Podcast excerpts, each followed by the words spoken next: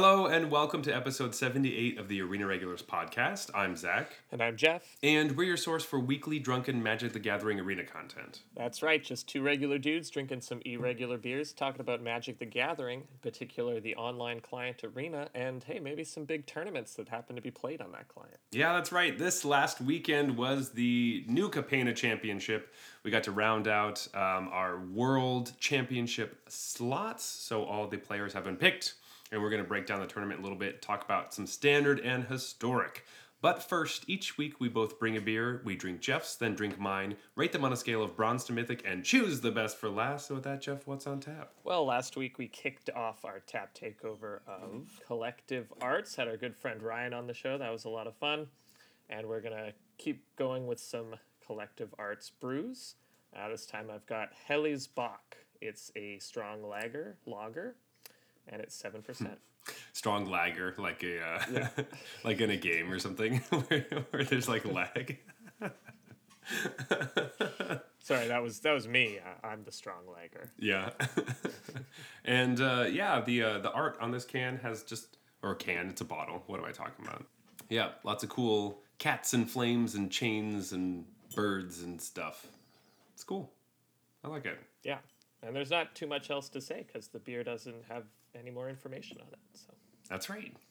So we have some magic news. This weekend uh, that's coming up, uh, May 28th to the 29th, is the qualifier weekend, and the uh, best of three play in event is the day before Friday the 27th. So if you want to play in the qualifier weekend and you're not qualified yet, you still have a chance. You can play Phantom Sealed. Yep, and if you are planning on playing in that qualifier weekend, I'd just like to quick PSA reminder: uh, you only have a two-hour window in the morning to join the event. This time, that's for both days. Um, so, an arena opens usually that's day one you have all day, and day two you have a two-hour window. On qualifier weekends, both days two-hour window. Uh, so make sure that you get up in time to actually play in the event if you're qualified and want to play. Yeah, it would super suck if you spent your whole Friday trying to qualify and then slept through the window to, you know, register your deck. Yeah, it does suck when that happens. Yeah, I I wonder who who that happened to. Um, anyway, this week we do have some Twitter tweets. Woo, boy, was Magic Twitter just on fire this weekend. Back to its old self. Yeah, it's it's nice. Um, of course, it's like a, the New Capena Championship, so everyone's talking about that. But because of all the world slots finally finding their place among players, um, this was kind of a lot of players' last chance to uh, find their glory, or you know, see uh, see what the worlds is going to look like. And not everyone was all that happy about it. Yeah, turns out the way that they're picking world championship slots, uh, you know, doesn't always make sense. You know, why would it? Wait, it's just the players who win the most, right? well, um, yes, but kind of. There are some parameters. Uh, so, to my knowledge, uh, basically the, the players that are are invited to the world championship is the player who won the world championship last year, Yuta Takahashi, and then the top six players from each of the championships. So that means we have uh, three different championships. So that's uh, 18 players through there. So that's 19 altogether. And then there are the top league players. There are one, two, three, four, five spots for the top league players. And then everything else are for the top challenger players. I'm just going to say it. PVDDR was fairly uh, pissed about this. Um, he wrote a bit of a note, uh, and he brought up a lot of good points that seemed to be like, yeah, wait, this doesn't really make a ton of sense. Where um, depending on your your your win rates and some different things, you get a, a point, uh, like a score allotted to you. And uh, basically, he was frustrated that, uh, well, he had seen some people who were in worlds that uh, he had won eight more matches than them. Um, players that they, you know, PV and these players have both played in all the different tournaments. They're in the same tournaments. PV did better than a bunch of them, and he's not in worlds. I can see how that could be really frustrating. And, well, it just seems like the system's rigged against you. Yeah, and eight is a lot. like, with the, there's only three tournaments, right? And they're mm-hmm. 15 matches each. To win eight more matches is like a whole half tournament Yeah. better than somebody. Um, but uh, that's rough, especially when he was like on the top. Like he finished second, right? Uh, last year in in mm-hmm. league play. So for someone to win second in league play and then have wished that they weren't in the league so that their performance would have been graded easier to get into worlds seems like something's something's off. Right, and I think that's at the heart of his criticism, which is totally fair, which is just that it was a disadvantage to be considered one of the best players. Um, which is kind of ridiculous when, because, you know, he was a league player and there were fewer league slots, and it also meant you were competing for those same slots against other league players. And so, by virtue of being in the league, he had a lower shot at getting into Worlds. And that doesn't make sense when you're trying to build a tournament full of all of Magic's best players. it doesn't make a ton of sense to penalize the best players Yeah. and make it really difficult for them to get in. So that was frustrating. Um, also, the I just want to talk about all the bad stuff first, so we can get to the good stuff later, because that's what Oh, I really yeah, want to talk about. But uh, obviously, these are like the elephant in the room that was all over Twitter. So uh, this tournament also had a lot of like disconnects all throughout the weekend, and basically the statement from Wizards was, "That's your fault." um, which it always, you know, if it happens to everyone all over the world, um, it might have something to do with the client, eh, you know, um, especially when it happens in the top eight. Like, that's not good. Um, and it did. Uh, so that sucks. Um, Wait, somebody disconnected in the top eight? yeah, only for like a minute and a half or so. But they lost that on their clock and they ended up losing to time because they didn't have time Brutal. Yeah, and so there are some screenshots that are pretty rough that you're like, oh man, yeah, you definitely would have won if you just got to play that minute and a half. Um, the the first round of this tournament had three players who were awarded buys, which is weird. Yeah, so you should never have more than one. Yeah, because the Like, the reason to have one is that there's an odd number and everyone else gets paired. There's no reason to have three. yeah, they got one part right. They did have an odd number, so right. At least it wasn't two players. that would have been bad. Um, and uh, yeah, there's also some weird stuff from other tournaments where two players played each other and through some weird disconnects, they were both awarded a win because of something, and uh, that ended up changing who would be in worlds or not. It, it didn't look great, um, but uh, but besides that, the gameplay phenomenal.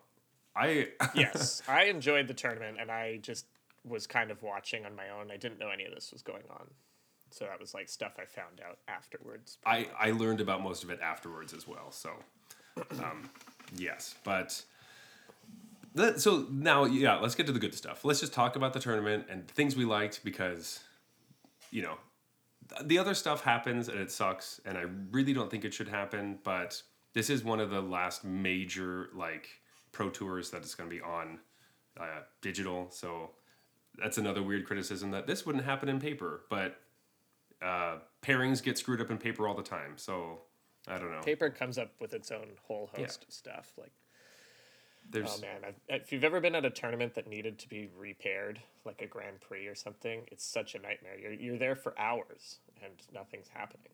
yeah, It sucks. and like you have to, you know, slow play is a problem, which we don't have that on Arena, but because there's the rope at least. Anyway, let's not talk about that. I don't want to get into all that. Maybe we'll do an episode one time about uh, tournament play in, in digital versus paper, but um, we are going to talk about this tournament. And uh, you know, should we just like? There's no spoilers in sports, so we might as well just say who won the tournament because we could just get it right out of the, get it out of the way right right uh, right quick right quick. What I don't know. Yeah, I mean, to be fair, I thought I, I had a pretty good idea who won the tournament before even watching the top eight. As soon as I saw that uh, that Jan was in the top eight, I was like, oh, well, he's probably going to win. 'cause Yeah. He seems to just win everything all the time. Uh, but congratulations to Jan Merkel. Had like an unbelievable two year. Didn't he come back to Magic like two years ago or something? Yeah, Won I- that event and then has just been crushing it ever since. Yeah, basically, um, 16 years ago, Jan had won, gone to his first tournament and won, and then uh, 16 years later, he's, was a pro back. tour, I It was a pro tour, yeah. He got uh, he got to his like first, or it was his first top finish, and then he won it. And then 16 years later, he's back winning it again. So, uh, really, very impressive. That's that is stuff of like legends, uh, being able to Yeah. to take it time off and come back and, and do it again.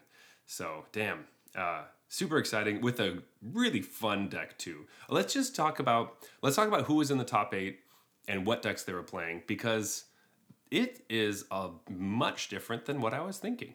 Um, going into this and playing standard for the last few weeks, uh, some of these are just like, oh, nice. It just felt it felt healthy to me. Do you know what I mean? It felt like a healthy top eight. Yeah, I was really happy, really happy to see this top eight.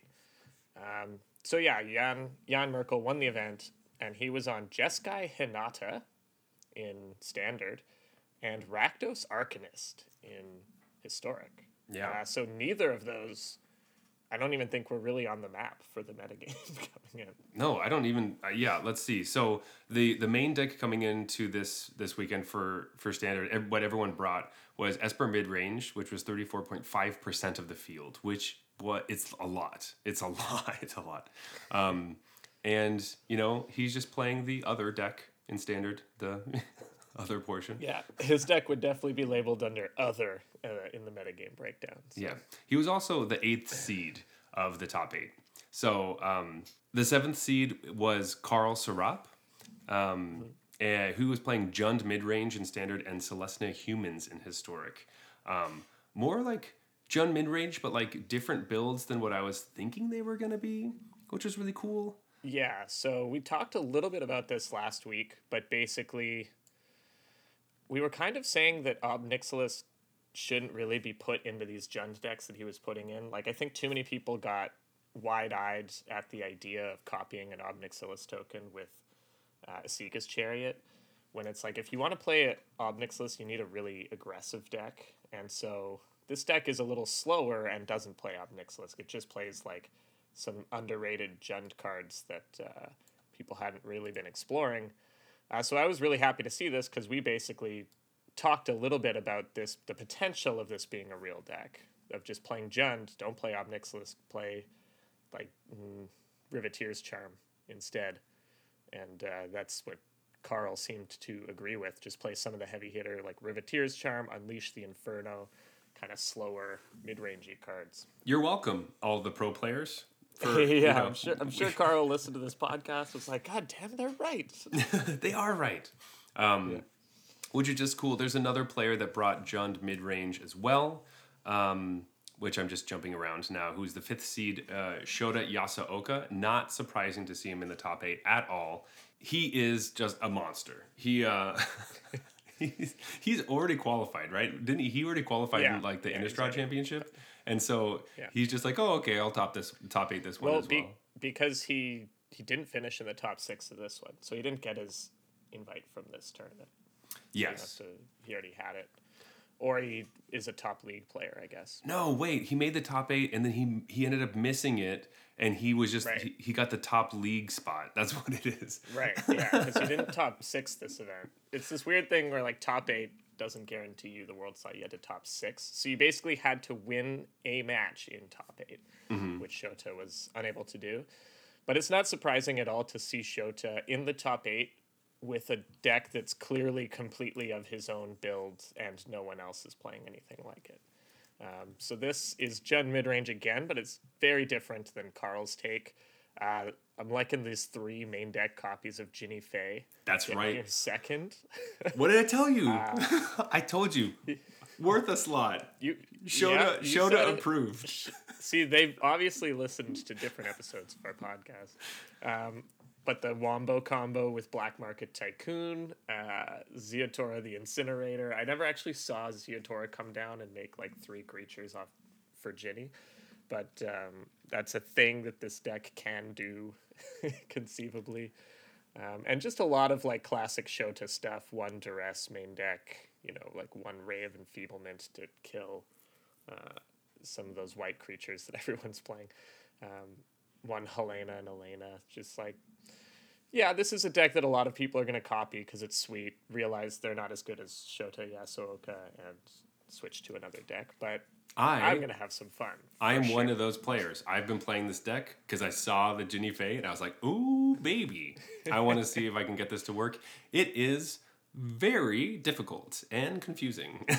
the amount of times where you're like, you make a bunch of tokens and you're you're like, okay, what do I want? Do I actually want the treasure? maybe I do want a three one dog, but maybe I need a a hasty cat. I don't even, and it gets so confusing, especially because like Yep. you have too many things triggering all the time. Um, but he watching him play it was so cool, and I just love.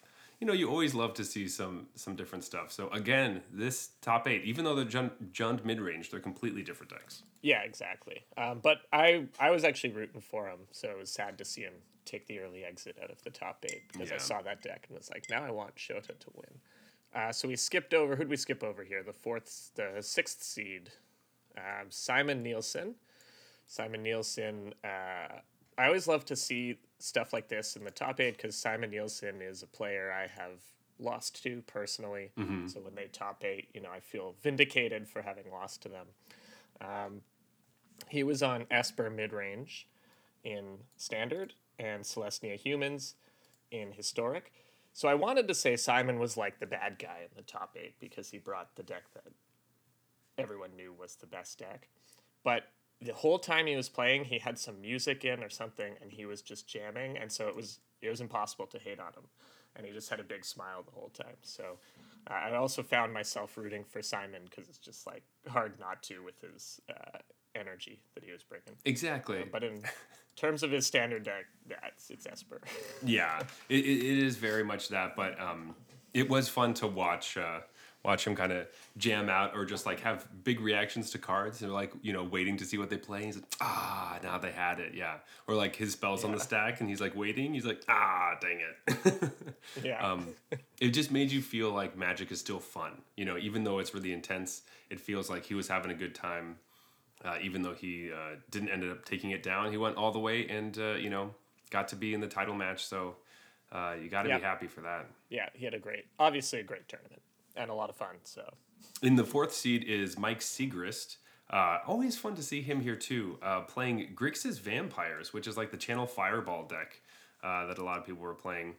Um, and uh, I think Kai Budde was playing it, and he he had kind of mentioned like, oh, you know, it says Grixis Vampires, but it's it's really just a Grixis like deck. It's it's Grixis mid range, but um, I guess it has vampires in it, so you can call it that. But I mean, the big reason i mean i yes kai i i agree with you. That does make sense. Um but when they were playing the uh a lot of the lists were playing what's her face? The freaking specifically kai's list because it looks like uh mike was oh no he is. Evelyn. Evelyn the covetous. Evelyn, the covetous. Yep. this is the card that's like well this is what makes it vampires because all your card advantage is off of playing vampires. So I think it's fair to call this deck vampire. I think it's pretty It fair. It has what? I know it has like twelve vampires in it, which Mm-hmm. I guess is Kai's objection. But hey, it has a Sorin. Okay, so we sort of like 13 Mm-hmm. Uh, and then that's still more rogues than rogues played. Yeah, so there you go. um, this was another deck that seemed pretty sweet, and uh, I love seeing Corpse Appraiser just like do some work, man. That card's so annoying, um, especially when you're using uh, Fable of the Mirror Breaker to keep using it to just get more card advantage. You're just like, oh gosh. Uh, another deck Right. that when I watched them play, I was just like, this looks like a deck that would be fun. Totally. And and Corpse Appraiser is sort of like a big part of it is just so many people are playing, you know, one for one removal or stuff that it just gets its value on the way in and it dodges a few of the more common spells. Like that's the big thing about Evelyn, I think, is that all of the most common removal spells are um, or the most common one is Voltage Surge at the moment, which actually can't kill Evelyn because it has five toughness. And Ray of Enfeeblement. It's not white and doesn't have Yeah. black toughness, but Right, and then obviously the um, Vanishing, Vanishing Verse. Verse doesn't get it either. And so basically, if you don't if you don't just like foolishly attack into the Wandering Emperor with it, it's very hard to get rid of because even Meat Hook Massacre, you got to get it up to five to get this Which thing off the table. you need some treasures or it, costs a lot you're going to wait too long and won't be able to get it and um, you're hoping you have an infernal grasp or something uh, which a lot of decks have like a one of so this deck just looks like a really sweet metagame call Like they just noticed there was a lot of room like to take advantage of the removal suite people were playing. You know, Mike was able to do that to great effect. This is another one of those decks where it looked like, you know, a lot of these cards are in these um, Ob Nixilis decks and they're just like not playing Ob Nixilis. So, spoiler alert, there's like no Ob Nixilis anywhere. Even in. Right. I mean, there's like obviously. So, the deck you were talking about last week is like playing a very low to the ground Rakdos deck is really where it wants to be. And I think everyone agrees with you. Um, Ob Nixilis is not. Not worth Not it everywhere. Mid range. Yeah, it's Not not, a one of mid-range these card. slow mid range cards. Yeah. Um, and I think there part of the issue is it, it kind of gets cleaned up a little bit too easily by uh, Raffine. And so it's just like it doesn't end up being that good against the car the particular card that was sort of public enemy number one. Yeah. And so I think as the metagame evolves around a bit here, aggro comes a bit more to the forefront. We'll probably actually see Ob Nixilis like rotate back in, but people were just super high on the card because it's obviously very powerful. It reads really well. Yeah. And then people were just slamming it into everything. Then they realized it was not that good in everything. Uh, we, we didn't have another Oko on our hands. And, you know, Magic community likes to overreact. So now Ob Nixilis is unplayable. Um, unplayable trash that can't believe Wizards even bothered to print. Uh, but, uh, you know, a week ago it was can't believe they printed that, should be banned. But I think it'll sort of find a middle, middle ground where it's just good in certain decks. Yeah. Which that brings us to uh, you know speaking of Esper, the Esper uh, enemy, uh, the third slot, uh, the third uh, seed was Zachary Kiihne. Uh, also, just been having an unbelievable year since we've been tracking. Like I think he just oh his always his name always seems to be up and around these uh, these top finishes. Uh, and he brought Esper mid range. I believe he was working with Simon Nielsen, so I don't. They might even have the same exact seventy five. Um, but they those were the two players that brought that and top aided, and then Golgari Food in in historic. So Zach just likes to take the best deck, learn how to play it, and do really well. I guess that's kind of that's kind of his mo apparently. Seems to be working well because he qualified for Worlds in the Innistrad Championship. So this was just, you know, extra. Hey, I'll just, Yeah. you know, hey, if we can have more people who have already qualified for Worlds get into the top eight and then they can just, you know, give the other players their invites because obviously you can't be invited twice. So if you take an invite, it just gets passed on down to somebody else. Um, fun to, towards the end of the weekend, a lot of people were rooting against certain people and then started rooting for them. So like, no, if you do really Right. well, then a new invite comes down to my bracket. So I really hope that that works out. exactly. Yeah. The second seed was Hisamichi Yoshigoe, and he was playing a Naya mid-range deck in Standard and Rakdos Arcanist in Historic. This Love it. I love these decks. Like, I've never seen this deck before, really. Like, it has a lot of the cards that we like, like obviously Fable of the Mirror Breaker, playing Luminarch Aspirant, Legion Angel is one of my favorites, Wandering Emperor, and Wedding Announcement. But then there's like Sanctuary Wardens here. We're playing some Workshop War Chief, which I actually really like. That card's a lot of fun. Um, I uh, yeah, I'm I'm down for that. So again, just playing a bunch of like all the good cards, just just quality cardboard. And um, you know, Galagreeters, I'm still Galagreeters is going up on my list of, of cards I like. Yeah, I mean, Galagreeter's four of in this deck, and uh, Shota was was playing a couple as well um, to combo with his Jinnie. Yeah, this deck a little more aggressive than some of the other some of the other mid range decks. Um, kind of like a Naya tokens list almost. Yeah. Yeah, really cool to see this deck do well. Uh, Hisamichi also was very fun to watch, very animated player, and he had not exactly sure what it was, but it was some sort of card. It, it was like bright blue and and or yellow or something. And whenever he needed to draw something in particular, he'd hold that card up to the camera and just hope, and then and then he'd top deck the land he needed and he'd like celebrate. That's nice. That's it's just you every time that like the the coverage would end up like cutting out on their actual like cameras, it was always such Mm-hmm. a bummer. Like it's just like, oh, it's just their picture of them standing there, you know? And like Yeah, I'm sure yeah. it's like whatever server issues or they're through Discord and through and streaming and blah blah blah blah blah. But like, man, it did it really. It was such a difference being able to see their faces like that day. You know. For sure. Uh, and Hisamichi played uh, against Mike Sigrist. I think he eliminated Mike Sigrist before uh, getting beat by Simon Nielsen himself. And that was one of the best matches that I saw in the whole event because game two was just crazy. They just basically both mid range decks traded out all their resources, and then they just both top deck nonstop gas for like eight minutes. and then eventually Mike won that game, um, but had used up so much time, and Hisamichi had won game one. That I think Mike ended up clock like timing out in game in the last game. So many. That game was just so crazy because I think Mike top decked like an annul, which counters most of Hisamichi's deck.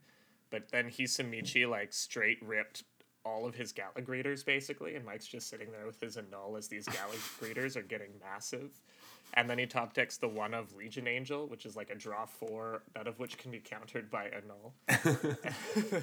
but then Mike's like, you know, top decking cards to draw more cards and then finds, you know, uh, Meat Hook Massacre to like wipe the board, and then finds the Mind Flayer to steal one of the big Gala Greeters, and like it was just a crazy back and forth where I thought one player was dead to rights at least like eight different times, and it just kept going back and forth.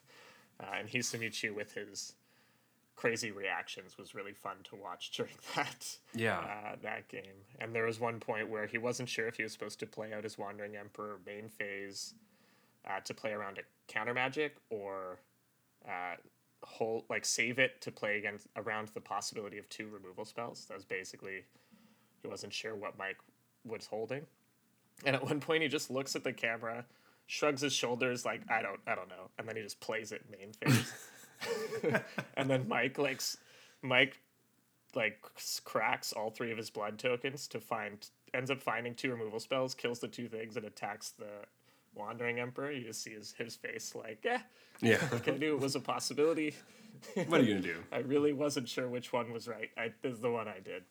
it was just really fun to watch to watch him play like uh, like you were saying. it, like that is the kind of stuff that like it's it, i think it's the thing that people have talked a lot about of like missing the gathering of magic right and if you were on arena and it also had like a weird um, webcam function where you just like can talk to your opponent like face to face i wonder if that would maybe let's maybe let's not go on a big tangent right now but um, that seems like a way that you could talk to your opponent without it getting so toxic because you are face to face with them and you can't say the most heinous shit because like they're looking at you. Anyway, Yeah. but then do I want to look at all my opponents? Not really. anyway, um, but uh, coming into the end or the beginning, I guess the uh, the first seed for the tournament, or sorry, the top eight, uh, is David Inglis, and he's the one who ended up having to. Um, he got timed out and fell from the the winners bracket down to the losers, and was. Uh, kind of apologized to all his fans, saying, "I don't think I'm going to be able to get there after that." But um, he was playing Guy Storm and Standard and Golgari Food and Historic. And again, I don't know. Have you played against this Guy Storm deck a lot? I felt like I haven't really seen it very much at all. I saw it occasionally. It was kind of like a deck on the start of this format's term, tournament scene that you'd run into just because it was sort of a known quantity before. So this deck's been around for a while, just the gold span combo deck, and then people were like, "Oh, well, now that I have eight copies of my best card instead of just the usual four, it makes sense to give it a go." You're talking about big score and unexpected windfall, yeah? Yeah, exactly. Um, but David Inglis has been doing really well in the past few years, and it's I feel like he's always been on an Izzet like an Izzet um, deck like this. Like he- I remember he really burst onto the scene with that uh, mutate combo deck that was basically the same thing Right. and that's when mm. like that team brought this that deck and put that deck on the map and so i think he's just been playing goldspan dragon combo control decks for years and just kick you know even if it's not necessarily that good right now he's gonna crush you with it so Yeah, because really, this deck, like, what it got from this new set is big score. And then everything else. big score i think maybe he plays voltage surge uh, which I guess isn't even New Capena. So Yeah, exactly. um, so I think that's oh they have one copy of the All Seeing Arbiter in the um, in this sideboard, but um, Right. but besides that, it's sure just what that's for, but uh, I don't really know. Um, to be fair, I don't really remember what that card does, but it has too many words on it. Um, but no, I thought uh, like it was a pretty big uh, percentage of the metagame in this tournament. It was thirteen point five percent of the metagame with uh, uh, this it's the same percentage as Naya Runes, and Naya Runes, you know, just not getting there, man. It's just two tournaments in a row, it's just getting beat up on. Sad. not nearly Yeah. as bad as as as uh, Kamigawa, but um, still uh, still not making it. Um, but uh, yeah, I thought it was cool. I, it's fun to see, you know, uh, when we saw that card Show of Confidence come out in Strixhaven. I remember thinking that that card uh, seemed kind of cool, but just like not good at all. And I just love to see it in a deck that's like, you know what, we can actually play this card. You know, it's uh, it's good, and we can storm off for real and like actually kill you. Um, I like that. yeah, definitely, definitely interesting. I've seen versions that don't even bother to play it and just play straight blue red because once you really get going, you're gonna get to play through your whole deck. But I, I assume it probably is better than playing like, you know, the half-assed uh, extra turn card there, because that's usually how they used to kill you was Yeah, the that extra turn card that is like the worst one, but it's all you got. So. now.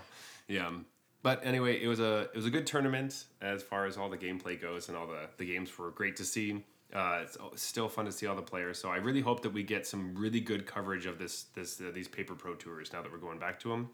Um, and I am excited for the world championship, even though it uh, might be like six months away or something. So uh, by the time it rolls around, it might feel a little stale or weird. But um, I uh, still excited.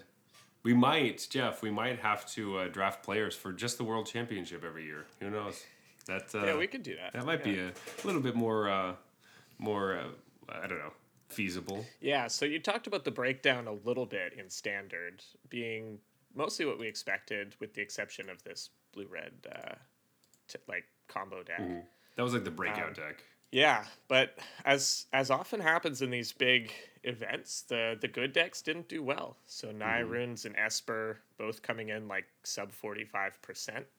I'm looking at like uh, uh, MTG meta breakdown that splits up Esper mid range and Esper tempo and stuff. But uh, so I don't know what the official Wizards ones were. Uh, but all of the blue red control decks, so we have Jeskai combo, is it control, Jeskai control, all seem to do really well. Um, the Grixis deck that you know this super team brought did well, but I assume that's just because has like the best players in the world playing it. But essentially, you know, Naya Runes, like you said, got dunked on, and then uh, Esper also didn't do that well, and Esper is sort of considered the the top deck to beat. So this just goes to show that the meta maybe wasn't as soft as uh, some people were complaining that uh, you know that it's a mid range because it can happen when it's a mid range fest. You know, mid range is the best thing to be doing. Then there's just going to be a best mid range deck, but it seems like that's just not really the case. Um, jury's still out. And people were saying you can't play control, and then all these blue red players came in with what are essentially control decks, and and what Yeah. did really well. They didn't win the. I guess I guess you could call Jan's deck a control deck. I don't know. I would say so. I, it's a deck that uh, I can't play very well. so I usually say that those are control decks. Um, So that it's either like aggro, mid range, or control. If it's a deck I can't play very well. One of those three. it's one of those three. I don't know. Um, um, but yeah, like we didn't talk a ton about Jan's deck, and he's the one who won. But uh, it's the Hinata uh, combo stuff. Um, which you know, hey, the I want to. I just want to say, of that deck, whenever I play against it, the card I hate the most is March of Swirling Mists. That card fucking sucks when you when you're playing against Hinata because it doesn't fucking matter what you got. They're just phased out all the time. Yeah, and it's like one mana, right? It's one mana phase out how many targets you want. Yeah. which usually is like everything, just be, to be safe. But I feel like if I played this deck, I would just draw a bunch of like March of Swirling Mists, and I would just be stalling, durdling for time, not really accomplishing that much. Yeah, yeah. Uh, so it's definitely could that's something that can happen.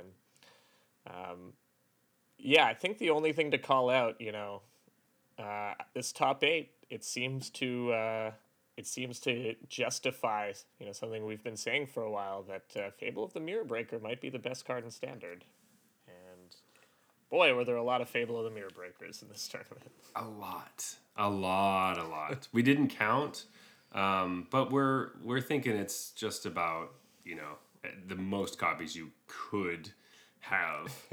Um, yeah, so there were only it's there were two espers. So I'm assuming that it's twenty. Uh, what would that be? Like thirty two minus eight, so twenty four, because there were six red decks, and I'm, I'm sure that the six red decks all played four, Four of- the Mirror Breaker. yeah. but- But I also want to say, you know, if they were playing a red deck in um, historic, you know, I think these Arcanist decks are probably playing uh, Oh, true. few The, copies. top eight might have had like forty copies or something. yeah. So um, anyway, woof. Yeah, it's um, it's a lot. But uh, anyway, Jeff, another championship down. Worlds is on the horizon, but we still have a chance to be a part of it this weekend. Um, I won't have any time because I have to work my freaking job, but hopefully all of you out there uh, can get into this qualifier weekend and you can qualify for a pro tour and then uh, maybe you'll be in the world championship who knows Yeah. Good luck. you could be one of those challengers that uh, wins less games than pv but still go to worlds Yeah. Yeah, that could be you. that could be you this is a good thing for us it's a bad thing for And pv but it's a good thing for us And then you'll do well in that world's event, and then you'll see what PV means about how hard it is to, yeah to do to get there after you've made it. Uh, yeah, I just wanted before we hop on to beer break, get into historic and all that. Just wanted to end our discussion of you know top eight and standard in this event with a couple of funny stories that I heard during the broadcast about the players. okay So apparently, Jan Merkel was sure that he did not make top eight and was in bed when his mother in law, who was watching the stream, informed him that he made the top eight. and so he had to get. Because one of the things about these events, uh, they're kind of intended time wise for Americans.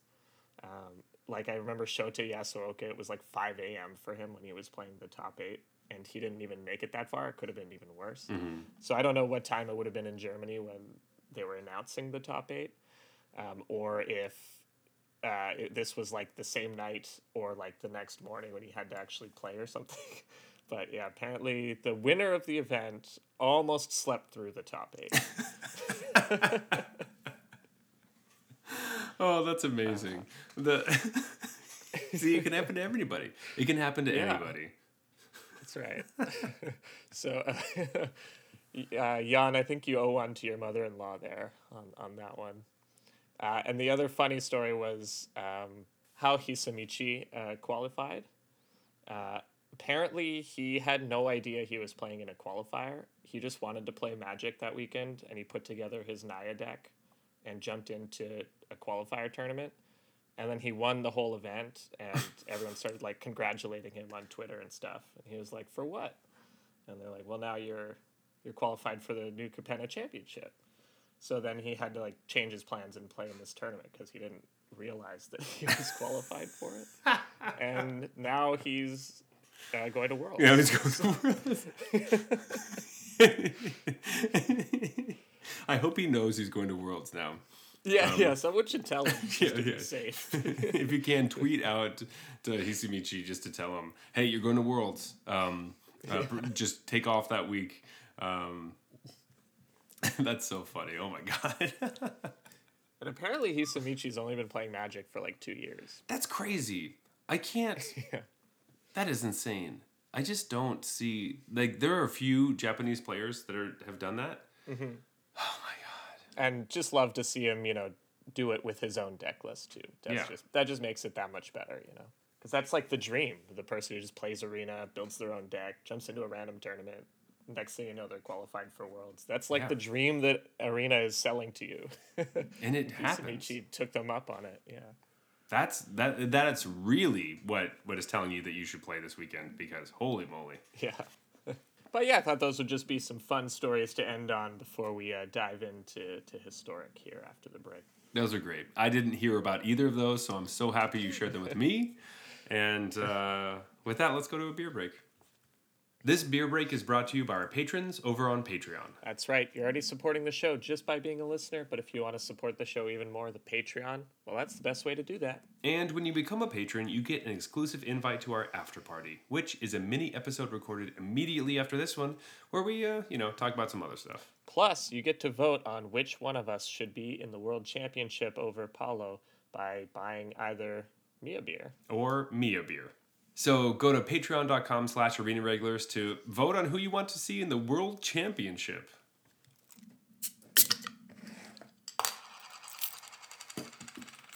Nice. Got that good bottle sound. Yeah. Speaking of which, what we got? This is Collective Arts Outer Edges. It's their Polish potato pilsner. It's 5.2%, and uh, it has a, a picture of, a, of like a sad woman on it who's thinking about something. It's kind of like a crude. It's not very crude, but it's like a. Oh, I guess it's it's like a woman who may also be a clown that has very long eyelashes and like rosy cheeks and is crying. And then there's this bubble next to them that seems to have a bunch of like hash marks on it. That's an apt description. Yeah. Yeah, I don't I don't understand what that means exactly, but um uh potato pilsner, that sounds cool. Do you think she's upset that there's potato in her pilsner? Is that Oh no. is that the message? She's upset that she's not drinking this potato pilsner. That's what it is. I see. Because she's she can't because she's on the bottle Mm-hmm. She will never get inside. inside of it. Wonderful. All right. Must be it. Let's talk about some historic and the historic metagame for this tournament. Oh, well, I want to say that um, historic has changed uh, just immensely, and, and New Capena just changed the whole landscape, and historic's a new world. Um, but I can't because it, everything seems to be fairly uh, the same. Yeah, and I think some people were probably listening to our top eight uh, when we were talking about a wide array of deck lists, and then they're like, "Wait a minute, I've only heard like three different historic decks there, um, or four, I guess." But you know We I mean. yeah we may have uh, forgotten to say some of the deck lists that our, our top eight played, but eh, that's okay.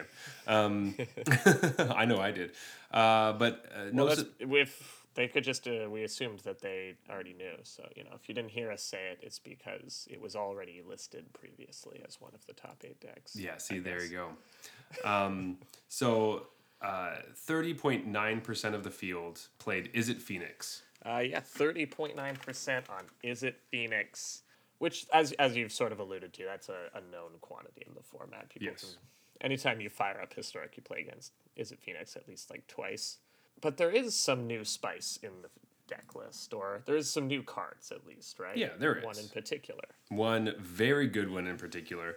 Um, this is a card that uh, actually I saw a couple new cards that I was pretty excited about, but obviously the one you're talking about is Ledger Shredder. This card, uh, in in if you play paper, if you're in the paper world, it was about 50 to 75 cents at the very beginning and then within a week or so it jumped up like i don't know how many percent but now it's like $10 that's how Yeah. like in in like a couple days span everyone bought this card It is. I think on Magic Online it's like fifty dollars or something. that's insane. People are joking about how in Double Masters there should be a Ledger Shredder reprint because this card, like, it's it's insane. Um, lucky for us at Arena, we don't have to worry about reprints or any shit like that because everything costs the same. Fuck yeah. Um, so if you don't remember, Ledger Shredder is the the two mana one three flyer that whenever you, uh, a player plays their second spell, it connives. Ugh. I remember this card getting some hype when it was previewed, though, so I'm surprised to hit, to hear that it came out the gates at like fifty cents. But in this, they previewed it on like a preview stream or whatever, and I remember the chat just going wild at, at this one. Um, but then again, they go crazy about everything. So Yeah, it's oh my god, the full art lands look amazing. Which, to be fair, they oh my usually do, but like, oh my god, this counterspell that gives your opponent two treasures. That's busted. yeah, that that's the one where if that happened, you'd be like, what the fuck is going on? yeah. So Izzet Phoenix topped out the the percentage of the field? It it doesn't look too different, but Ledger Shredder is sort of a big part of it. Kind of taking the like Sprite Dragon role. It used to mm-hmm. be these decks either used to like play Sprite Dragon or some of them decided not to, and then, you know there's this whole debate. And I think Ledger Shredder is just ending the debate. It's like play this one if mm-hmm. you want another creature in your deck. Yeah, because um, the thing about Ledger Shredder is that like it does Dragon Rage Channeler's job as well as the Sprite Dragon. Mm-hmm. So like if you end up not having a Dragon Rage Channeler, like when you're playing, if you're just playing your deck the way that you want to play your deck, which is play a bunch of spells, um, you're going to be dumping stuff in the graveyard, and you're going to get your Delirium on if you need that for your Dragon Rage Channeler, or you're obviously going to be putting Arclight in your in your graveyard. So. I don't know. It just does everything you want, and Sprite Dragon was just there as like a backup plan almost. That was like, hey, I get big, and that's about it. Right, and Sprite Dragon always had a window where it like gets Lightning Helixed or whatever, and um, this one doesn't. It doesn't have haste, obviously, but I think generally it's just a straight upgrade for the deck, and a lot of the pros felt like it was already one of the best decks. Um, we've spoken about this a few times on the show, but these types of decks that lend themselves to making a lot of tough decisions, uh, pros tend to gravitate towards those because they get a bigger edge out of playing a deck like this than you know if I just picked it up and I haven't really played it before. Um, so these decks are always kind of overrepresented in these types of tournaments. Um, but yeah, I I think it was sort of no surprise. Izzet Phoenix? I think everyone knew was probably the deck to beat, and it was the deck to beat at at thirty one percent of the field. And the next deck, of course, is going to be Golgari Food, 17.9% of the field. So drastic drop right after 30.8, or sorry, 30.9. But um, it's still. This was the shocker for me. I thought Yeah. this one would have been a lot closer to that number one spot. and uh, woof, it did, you know. It, it's just crazy to see like how many people wanted to play Izzet Phoenix. But like in my mind, most of the time, I think the Golgari Food matchup are just like just so annoying and rude. Like it's the one I'm always hoping I don't have to play against. I'm like, please don't be like if I play historic, I'm like, please don't be the food deck. I don't want to play against that. Um, where I am, Yeah. I'm just ready for Phoenix. So If I were qualified for this tournament, there's basically no chance I don't bring Golgari food. I think that to me that's just the best deck in the format. Um, it's just like every card costs one mana.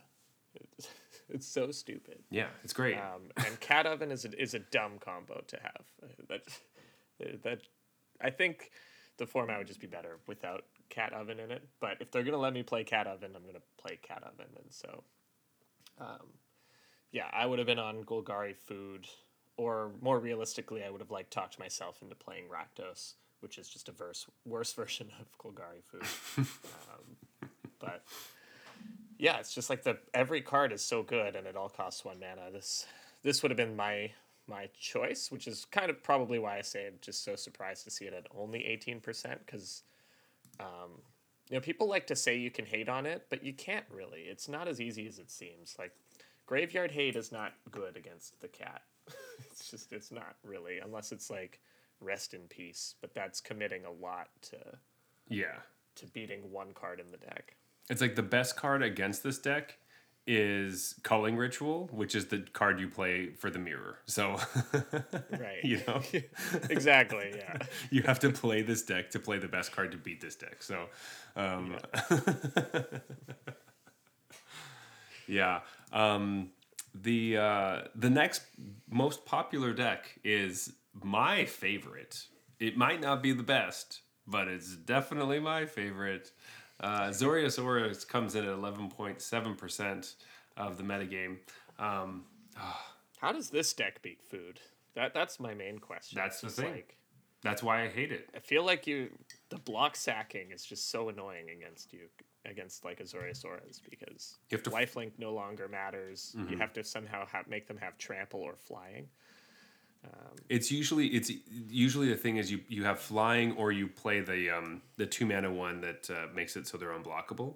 Um, but Because flying isn't even a shoe in when you have the goose. yeah, exactly.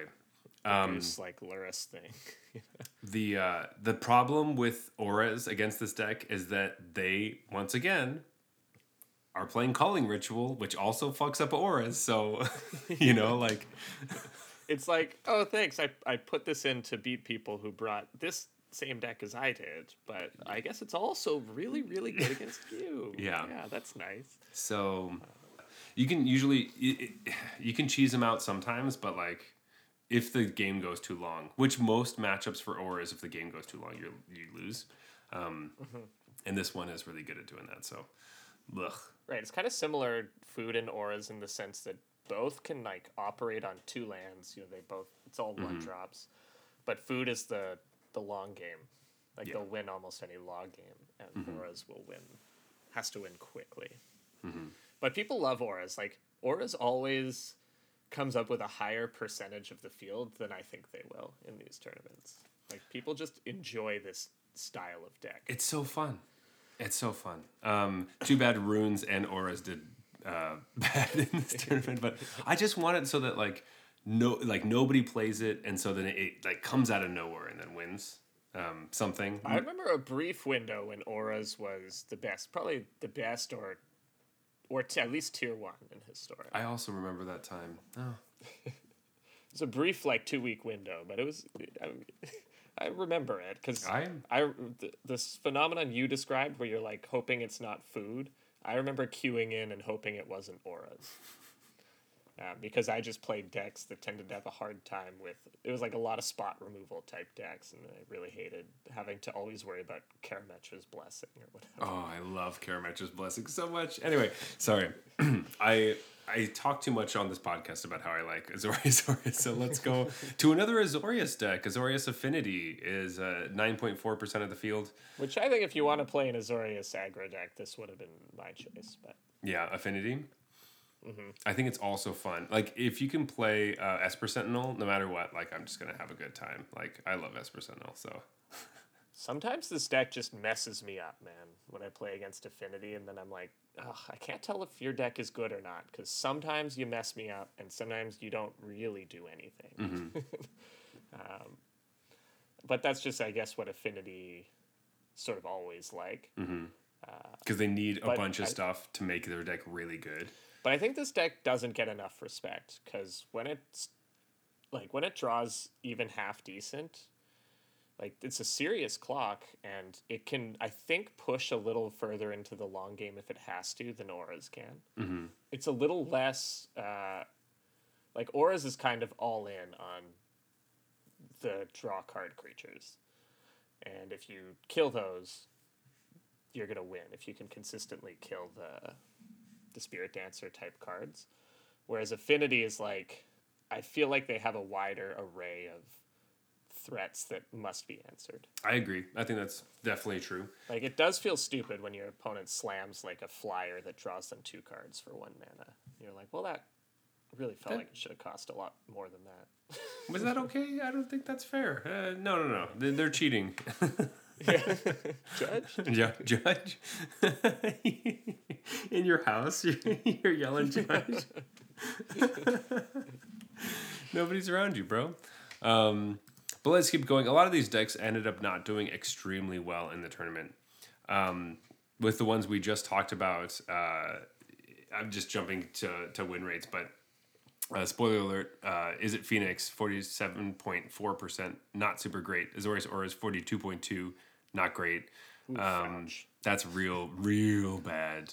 But Golgari Food was 56, and then uh, Affinity is 54. So those are, you know, obviously you want to be above 50%, but like through all the decks of this weekend, like uh, after after that kind of grouping of stuff, we start to go off. We get Arcanist, but then like the real ones that ended up performing really well, as usual, not that many people brought them. So you know those that kind of like skews Right. the numbers a little bit. But it is a deck that like it's playing great cards that like are great in alchemy. They got like nerfed a little bit, so people stopped playing them maybe. But Selesnya humans, like any green white deck, ended up being amazing, and Selesnya humans and Selesnya enchantress, which really makes me mad because how does this this white green deck do better than the the white blue enchantress? I guess deck? it has one more of the enchantress cards. important cards, right? With the Mm-hmm. And and a, a much better one because the that, that card's better than SRAM by a lot. You shut your dirty mouth. no, I know. But it costs two colors. It's so much better if it costs one. Anyway, um, Temple Garden, man, Temple Garden. the uh, the card I was talking about is Inquisitor Captain, of course. Uh, still really good. Still strong. Uh, still does work. Got uh, a couple decks into the uh, top eight. So Yeah, no, this is where I would sort of prefer, like, or not prefer. It'd be cool to see a win rate matrix like we used to get, mm-hmm. because I can't imagine Selesnya humans ever beating Golgari food. I don't know how you ever lose that matchup from the food side. It's just a dumb creature deck, right? So I can imagine. I imagine that Selesnya humans was built to kind of pick on Izzet Phoenix, because like Thalia, you know, all this stuff. It's traditionally very very good against mm-hmm. spell slinger type decks. But I don't see how you beat the food deck. The food deck just eats creature decks alive. So I think this might be that my hypothesis would be that there's just not that many Selesnya decks here, and they did a decent job of dodging food because food showed up at only 18% of the metagame.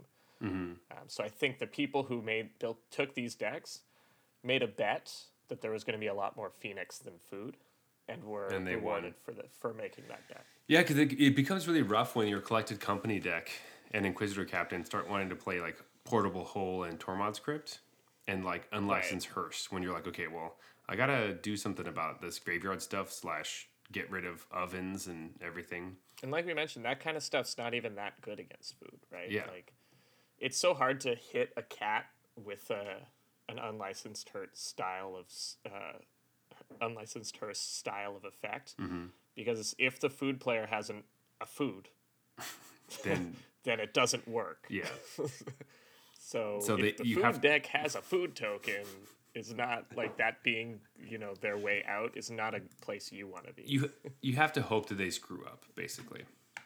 Um, Right, and also not a place you want to be in the set championship tournament. That's just hoping your opponent doesn't understand how the food cat like. Exactly. There's just like no way that that's gonna happen. Like Right, yeah, like I'm playing against David Inglis, like I'm just not gonna expect him to mess up.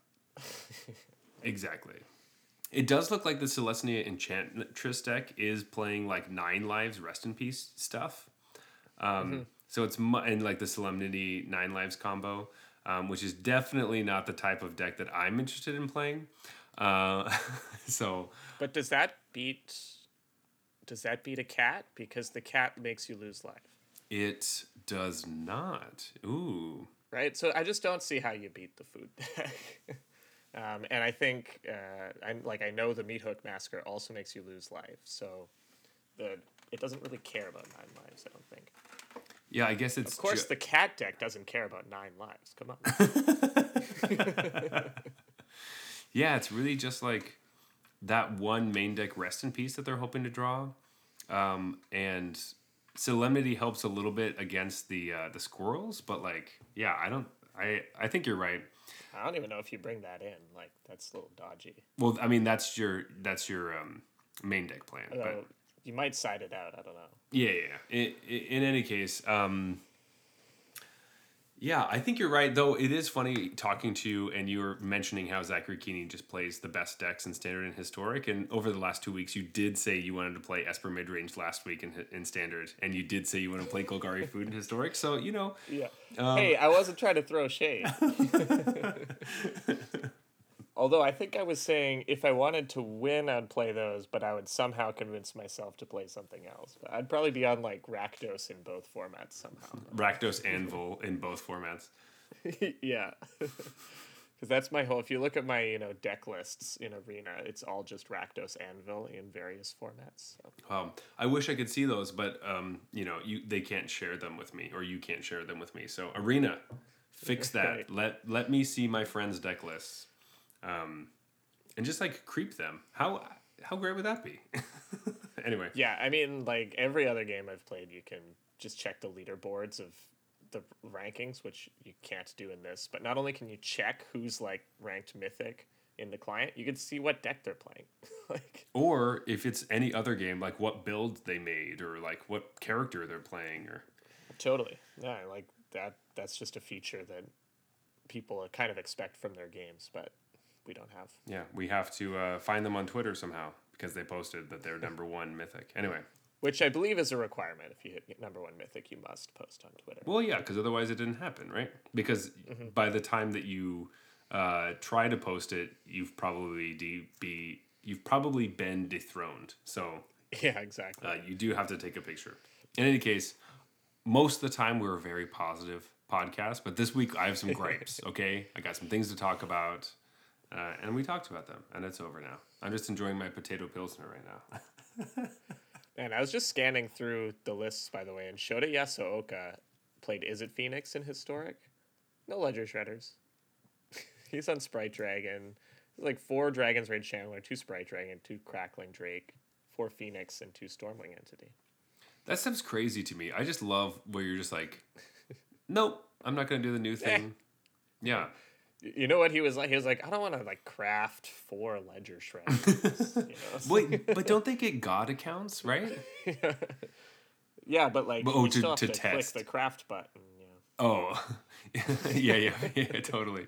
Um, yeah, I think the other card I liked seeing was the um, symmetry symmetry sage, uh, which Yeah, yeah, Mike Sigrist was playing that. Right? and and um, who else was playing it? Uh, LSV was playing it too, and um, Uh, they're probably on very similar lists. 'cause I think they're- they tested together. yeah, I think they're probably very much the same. Um, But it's just fun to see that card do work because anything that has counters, it gets really buff with that, um, specifically Ledger Shredder. So uh, there are a few games that are just like, oh yeah, I don't need anything else. I'm just gonna kill you with Ledger Shredders and Symmetry Sages and fuck you. And I just. I do enjoy those kinds of things where it's like, yeah, this isn't the main point of the deck, but uh, it happens to also destroy you. So it's like if you get to kill somebody in auras with like a, a selfless savior. And it works with the channeler too, right? Like it would make it a five five because the delirium gives it plus two plus two. yeah. Anyway, Jeff, uh, because of this tournament, have you been? Do you feel revitalized to to embrace historic more since we haven't played in a while? Um, no. All right, that's a, that, that's what I thought you were gonna say. So I was just you know Yeah. wondering. I want to be hyped. I want to be hyped, and it was cool to watch. Um, but I still feel like I, I'm more interested in playing Explorer as far as like a. Uh, just because it's so new, and this if this format was wildly shaken up or something, you know, I'd probably be jumping in. But the fact that it feels like I'm mostly going to play against all the same decks that I'm used to, um, I probably won't jump in until uh, it gets shaken up again this summer. Which it will. It's this is the you know we're talking about how boring it is right now, but once we get into July, it's uh there's 250 plus cards just going straight into this thing. So um if they're And to be clear, this is like a totally healthy metagame. Yeah. Right? It's like, okay, so there are two top decks. One of them was more than the other and but didn't end up doing well, so who knows how it's gonna come out of things. And then like four solid, you know, next runner ups that all around the sort of six to ten percent range. That's a totally fine metagame. So when we say boring, we don't mean like it's it's a, in a really bad spot. It's just that it's the same as it was before. Yeah. Um, so, uh, if you are enjoying it now, love it while it lasts. I feel like they are gonna do something. It, like the uh, we haven't seen so Baldur's Gate. We don't talk about this in Magic News because um, it isn't really pertaining to us that much. But Baldur's Gate previews are happening right now um, for Commander players. Uh, the only reason we aren't really mentioning it is because I know when they bring it to Arena, they're going to rebalance a bunch of cards for 1v1 instead of like Commander stuff. So a lot of the cards we're seeing right now could easily not have anything to do with us. So Right. It's hard to just speculate on what changes they're going to make because every time we try to speculate on what cards they're going to nerf in alchemy, they uh, they make them better. just so uh, we'll, we'll see what happens with that and um, everything this summer. But uh, you know, I thought standard was completely solved, and uh, turns out it's not. That's so it's so cool. Uh, I'm I was just this this tournament went very differently than what I thought it was going to go, and I'm just really happy with how everything is right now. yeah, I'd say I was more inspired to play standard from this event. Historic, actually. Absolutely, I've been playing a lot more standard, so um, because I thought standard would be the same as it was before, you know, as I thought it was, and historic might be different, and it was actually the opposite. Yeah. Yeah, maybe we should have started with that. that sounds like a really good take. Oh, perfect. Anyway, Jeff, um, do you have any last thoughts for uh, historic before we move on?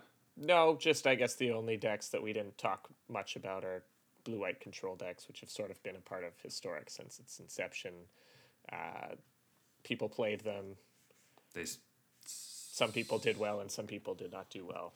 And, You know, like in particular, Jeskai got like fifty five percent, which is great, and Azorius got thirty five percent, but you know, small sample size and all that.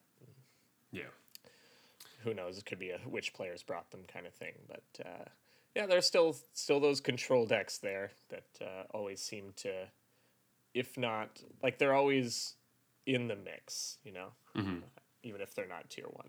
Anyway, Jeff, let's go to last call. Yeah, let's do it. All right. So, as always, we rate all of our beers on a scale of bronze to mythic. Um, but uh, it has nothing to do with what tier you are currently in on the uh, the ladder in Arena.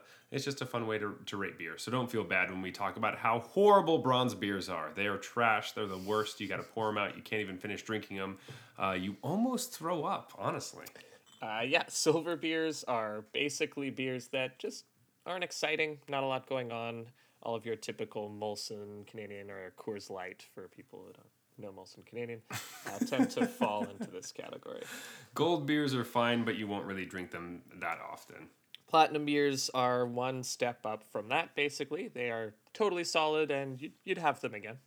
Diamond beers are exceptional. You would recommend these to one of your friends. Bring them to a party. And Mythic, of course, these are the best of the best. You would, you know, these are the beer that you always recommend to people or the one that if you see it, you know you're going to get it. That's right. All right, Jeff. Do you have a pick for this evening? We have two very non arena regular beers tonight. That's um, right.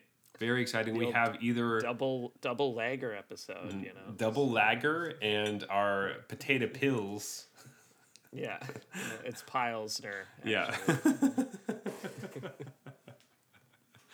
um, all right. Do you have your pick? I do. All right. I'm just gonna. I got it. All right. Here we go. Three, two, one. Potato Hey. pills. Outer, Outer edges. I was, like, I was just gonna say potato pills. I was like, wait, I think the beer had a name.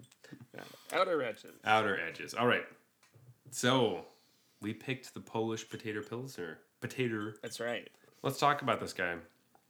Um, I don't have a ton to say. Uh, I I thought it was great. I thought it tastes like a nice, like good pilsner, strong flavor. Um, exactly what I'm I'm thinking and looking for in a pils.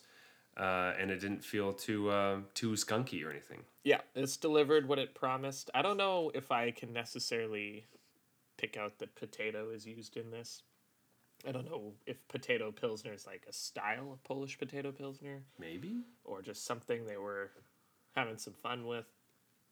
Um, but I I'd be lying if I said that you know I could tell you this was a potato pilsner without them telling me it was a potato pilsner.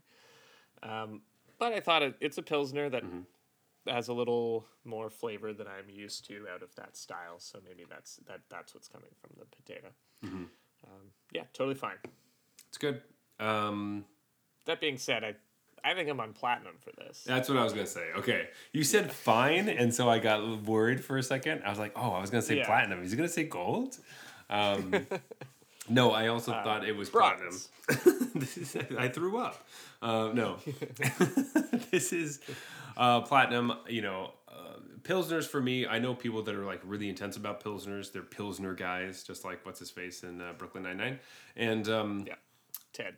Uh, I am not one of those people, but uh, usually pilsners are something I'm like can be hit or miss on, and this is a hit for sure. So I like it. Yeah, I'd say that's fair. Uh, fantastic. Let's go to the beer you brought this week. Hellas brought Hellas Brock. Hellas Bach. Just we we just can't talk about this beer apparently because we can't say it. no, yeah. You said Hellas. I said lag, lager. Lager. Um, anyway, Hellas Bach Strong Lager. I I I liked it, um, but mainly because it was strong. It was seven percent. I liked that part of it. The rest of it felt like a a lager, um, but the fact that it was um, give me a, a nice little was good. I like you know it was nice. Yeah, I I enjoyed it. I will say that strong lager is exactly what it is. It tastes like a lager, and then uh, it tastes like alcohol. So it's like a lager that's just been kicked up with extra alcohol, and it tastes like that. Um, that being said, I don't think that it's great. Like I don't think that's that great, but I enjoyed it. I didn't hate it. So um, this time, I, I think I actually do think it's fine. um, this to me, this kind of has to meet the description of fine, but I probably won't drink this again. I I think I agree that this is definitely fine for a collective arts thing. I would expect a little bit more. And um, honestly, if I'm going to drink a strong lager, I might just drink some of that Polish stuff we had that time. Um, just the uh, just any beer that says strong beer. Uh, this is Yeah. in the same grouping as that, and I could just get one of those instead. So Right now, this one I don't remember if that one was seven, so this one is quite strong. that one, I think that one like it was like six point five or something. So Right. Yeah. Um, but yeah, I think that's how I feel. Is sort of in the this. This is was a gold for me. Um, Yep. So there's nothing wrong with it, but uh, realistically, for you know reasons you just described, I probably won't drink this again. Um, yeah, I think I agree with you. I probably would drink it again, but I'm gonna keep it at gold, so whatever. Um, platinums and golds this week. Whew. Low scores for collective arts. Low scores for collective arts, but higher than I was thinking for these styles. To be honest, um, uh, we do try our best not to only only pick the styles that we like over and over again.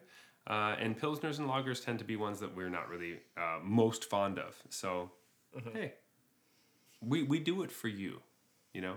That's right.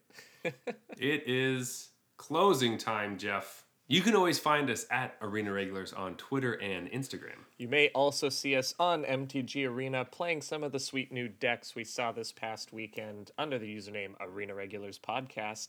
Give us a sticker. if you want to talk to me personally, you can find me at Zeulberg. That is Z E U L B E R G on Twitter and Instagram. But Jeff, where can they find you? I am on Twitter.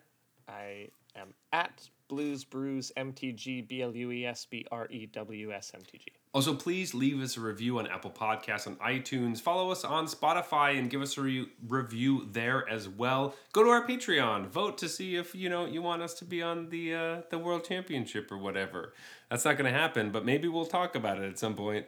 Uh, and uh, you maybe you buy us a couple beers. Anyway, uh, we love hearing feedback, even the ones that seem to be not so nice.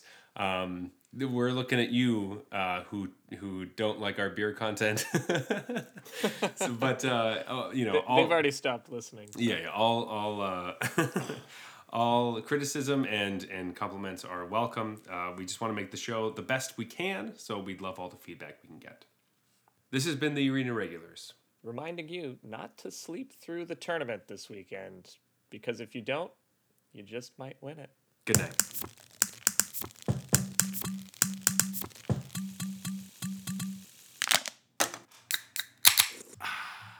All right, that's fine.